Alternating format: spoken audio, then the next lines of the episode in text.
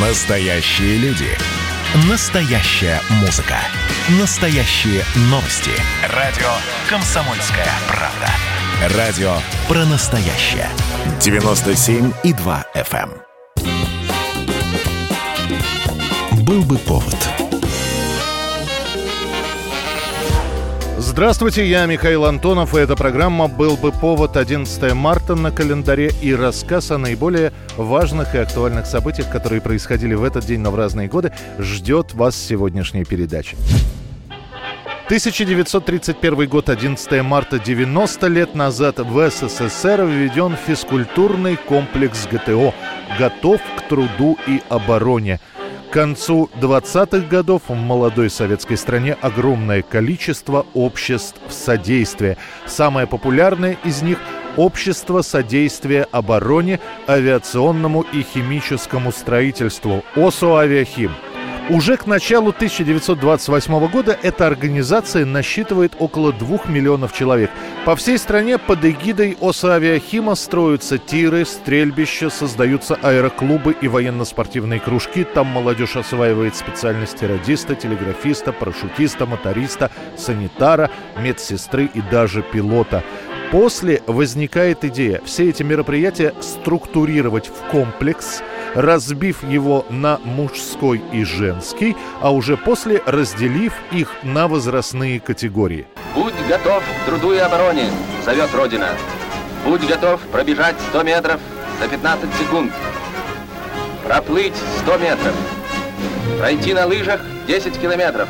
А там, где не бывает снега, совершить пеший переход. Будь готов. Будь сильным, закаленным, мужественным. Идея простая. Врагов у СССР много. И в случае чего нужно быть готовыми дать этому врагу отпор. А это значит, что для обороны страны, на оборону делается особый упор, нужны крепкие, сильные, здоровые юноши и девушки. Пропаганда ГТО идет везде. В газетах, на радио, в литературных очерках. Сдавшие норматив – это смелые, отважные люди, практически герои, которые всегда придут на помощь, и диверсанты смогут задержать, и ребенка из пожара спасти. Среднего роста, плечистый и крепкий. Ходит он в белой футболке и кепке, знак ГТО на груди у него. Больше не знают о нем ничего. 1985 год, 11 марта, на следующий день после смерти генсека КПСС Черненко в Кремле собирают внеочередной пленум ЦК. После нескольких часов заседаний будет объявлено генеральным секретарем партии избран Михаил Горбачев. На всех постах, которые ему поручает партия, трудится со свойственными ему инициативой, энергией и самоотверженностью – отдает свои знания, богатый опыт и организаторский талант притворению в жизнь политики партии, беззаветно служит великому делу Ленина, интересам трудового народа. Изначально предполагалось, что этот пост займет министр иностранных дел Андрей Громыко. Однако он сам внезапно отказывается претендовать на главный пост в стране. Далее по списку 70-летний Виктор Гришин, первый секретарь Московского горкома. Но и он берет самоотвод в пользу более молодого Горбачева. Кстати, этот жест новый генсек не оценит. Гришина уже через год исключат из Политбюро.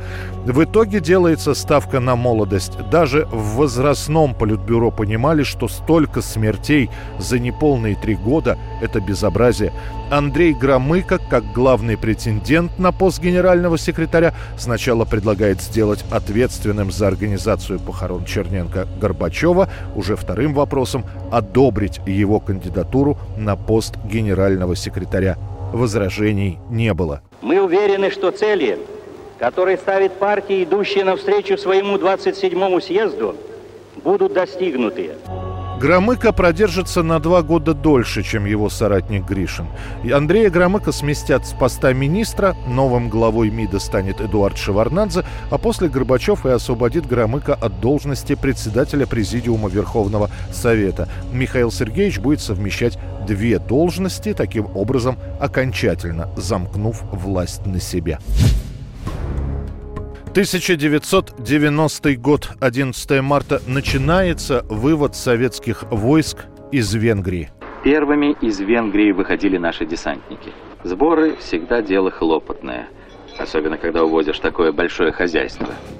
О том, что СССР на самом деле не освободители, а оккупанты, начинают говорить во всеуслышание, начиная с 1986 года. Именно тогда происходит неприятный инцидент. Сначала сборная Венгрии по футболу на чемпионате в мира в Мексике получает обидный щелчок от нашей сборной и проигрывает со счетом 0-6.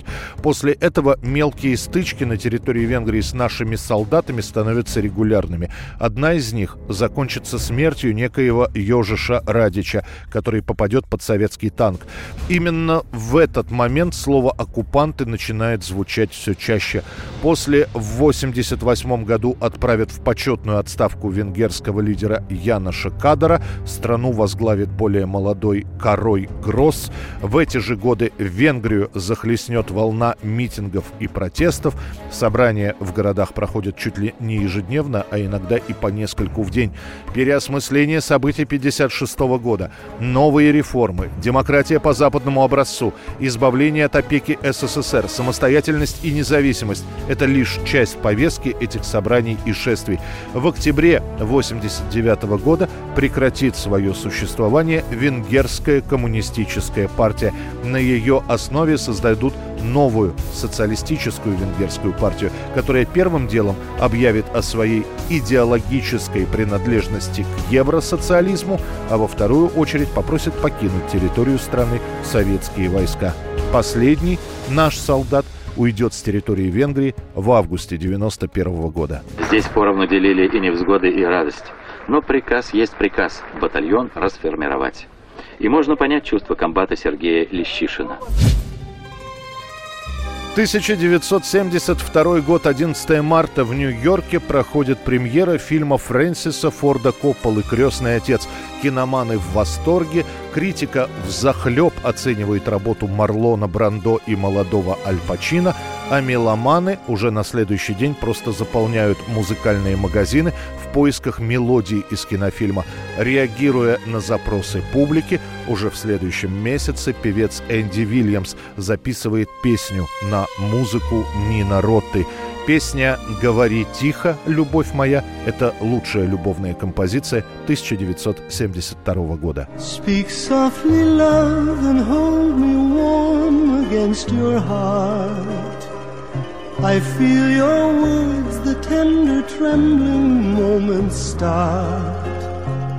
We're in a world, our very own, sharing a love that only few have ever known. Wine colored days warmed by the sun, deep velvet nights when we are one.